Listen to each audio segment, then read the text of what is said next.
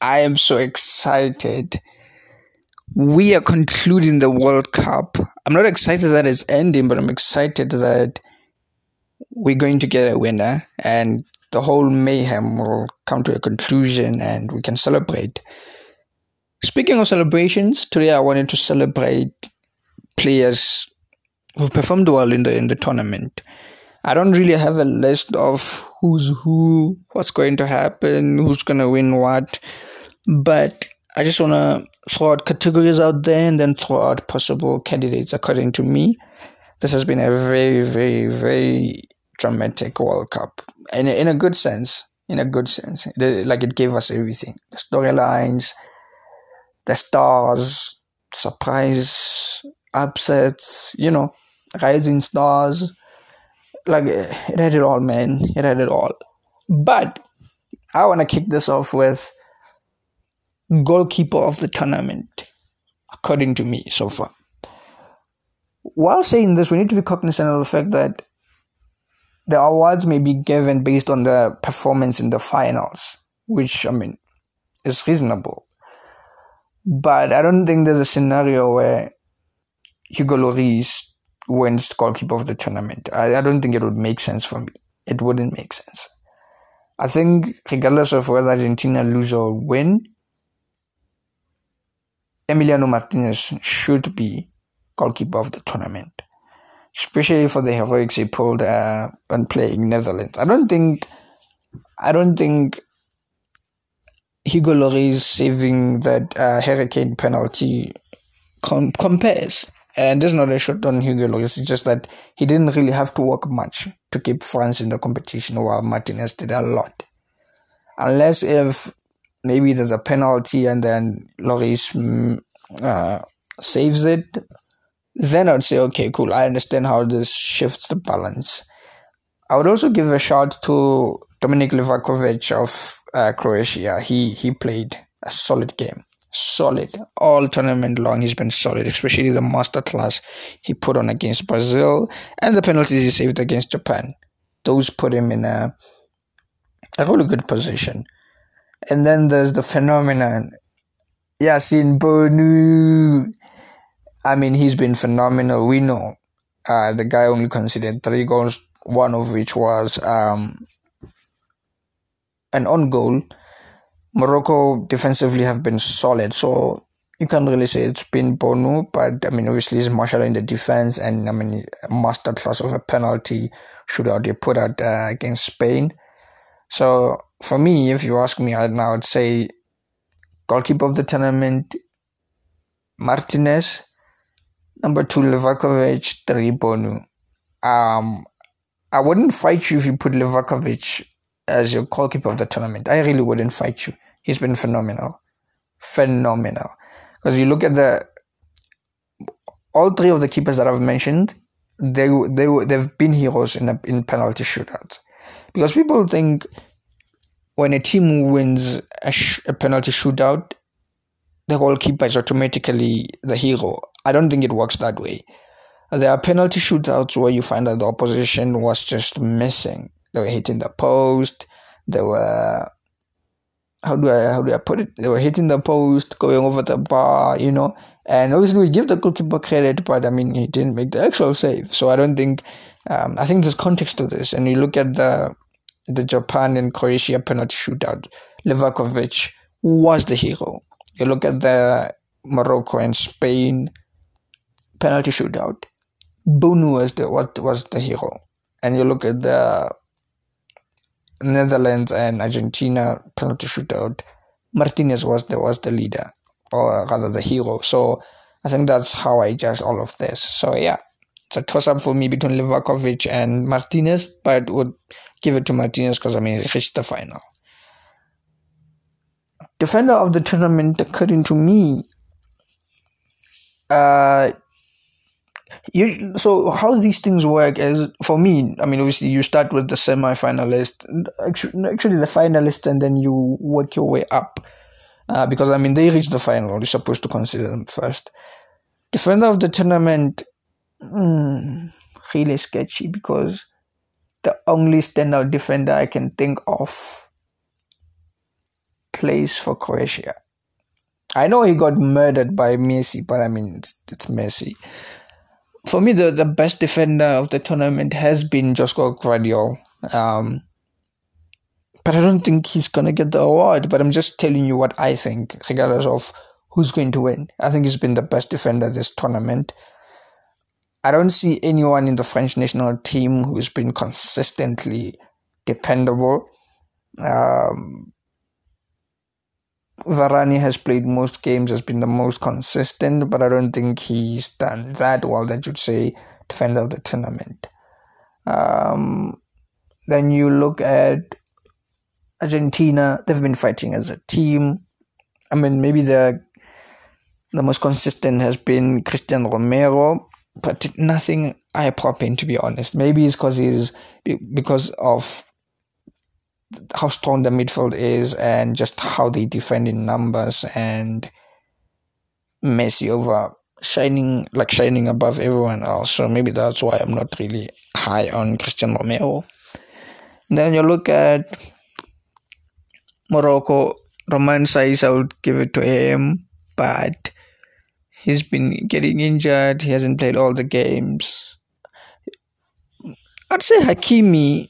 And the funny thing about all of this is modern game, in a modern game, when you look at a right back, especially someone like Hakimi and Mazraoui, you give them credit for the work they do offensively, especially Hakimi, rather than defensively. So even Theo Hernandez as well, and Molina, Acuna, and them. So, which is why for me, I think I'm a bit biased with this award, and I tend to look towards central defenders for the, to give this award. So maybe I'm just gonna okay. Given all that I've said, I'm not gonna vote on this. I'm not gonna give like. I mean, obviously the best central defender for me has been Gvardiol, but now that I, I thought of left backs and right backs, I don't, I'm not going to award this to anyone because it's not fair.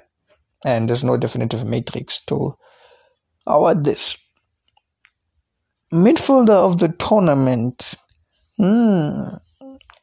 Midfielder of the tournament. Midfielder of the tournament.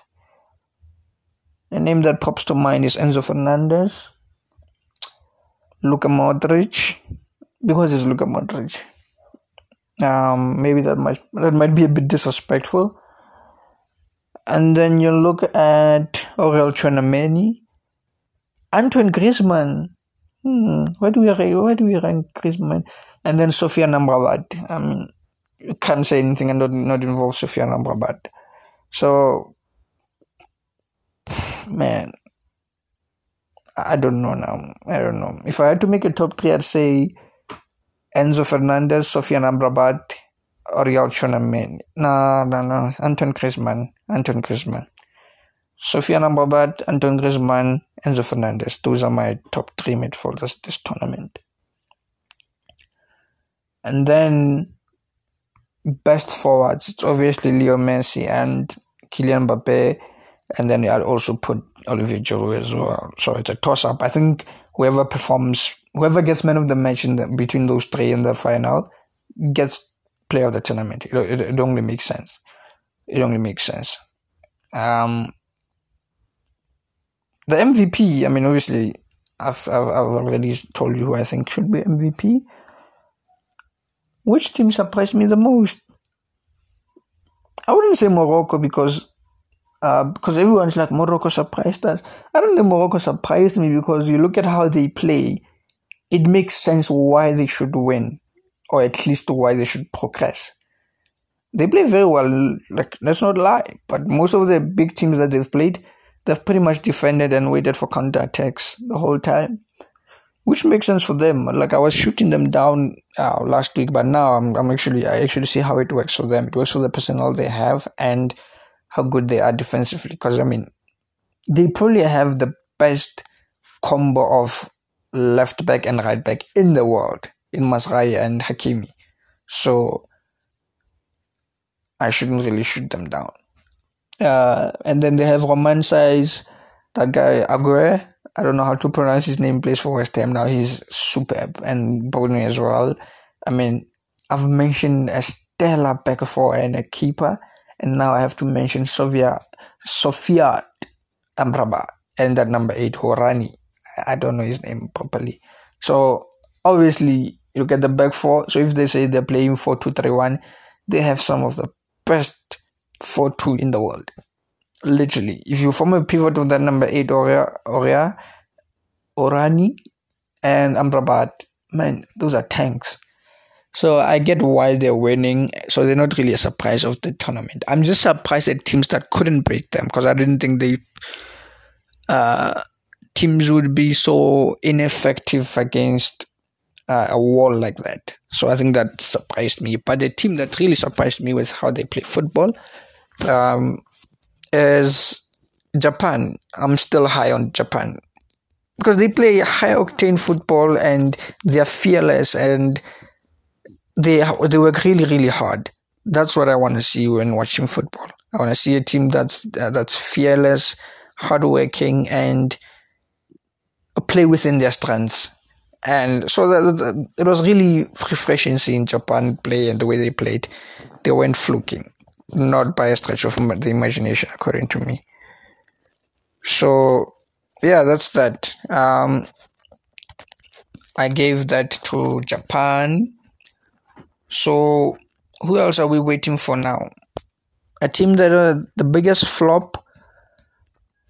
Um, Brazil but the thing is, I expected Brazil to flop. I made a video, I made a, a podcast episode. You should check it out. It's on the list of um, episodes I released. It says, Are Brazil really favorites?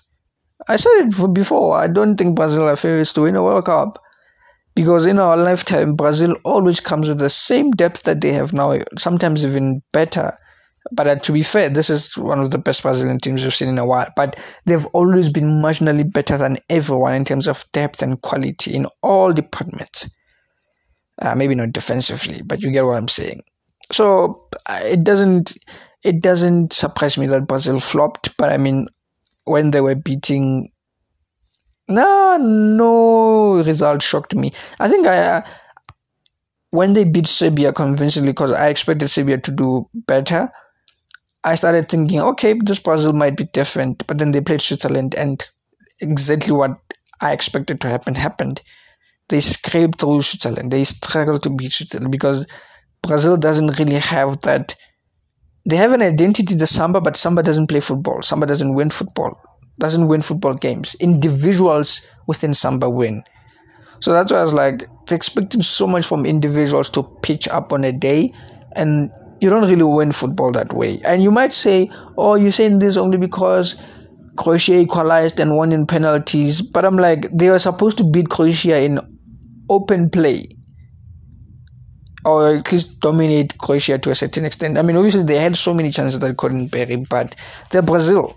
I don't think they beat Argentina as well because the way Croatia beat them is pretty much the way Argentina beat Brazil in the in the Copa when they like you wait for them, you close down the game and wait for them. They won't cre- they won't create enough to go past you because that's just not how they play football. They play with space, they play with flair and whatnot. Technically, I don't think they are robust. That's the right word to use, robust. I don't think they're technically robust, even though they are so talented as individuals. That's just been the Brazilian curse. That's just how Brazil has been. So yeah, young player of the tournament oh man there's been so many there's been so many i don't know everyone's ages but i know um, Gavi impressed me. I wasn't really high on Gavi until the Morocco game. I mean, everyone that knows me knows I, I think Gavi is overrated. Um, but I'm going to keep watching. I'm going to keep watching. Pedri was a bit down, but I think we all understood the problems that Spain have. They don't have a good front front line, so and, and, and an unlocker, a creator of note. And yeah, that's when we saw that probably Thiago Alcantara would have been that unlocker for them, the proverbial number 10. Yeah. But Pedri will go into that role, I assume. So yeah, that's that. Um, young player of the tournament. Oof. Um, obviously Enzo Fernandez has to be in the list at 21, Jude Bellingham at 19. Jude Bellingham was fantastic. Bukayo Saka was fantastic. Um, who's young on the Croatian team? I don't think there's anyone who's particularly young. Oh, Josko Gvardiol. Yeah, definitely. He's 20, man. He plays like a beast. He's 20 and he's playing like a beast, an absolute tank. So I think I'd give it I'd give it to either Enzo or Gvardiol. Definitely one of those two deserve it. Yeah, France. Tchouameni is young. I just don't know how young he is. Yeah, it's between Tchouameni, Gvardiol, and and Enzo Fernandez. Yeah, that's all. But overall, it's been a. I don't like how this episode kind of looked at the semi semi-finalists and not the World Cup as a whole, but that's just how things are because I'm, I'm just talking about awards. I'll make another episode where I look at people who pleased me even though they didn't go far. And top of that list is Mohamed Kudus from Ghana. He was sensational. He needs to he needs to leave. He needs to go somewhere.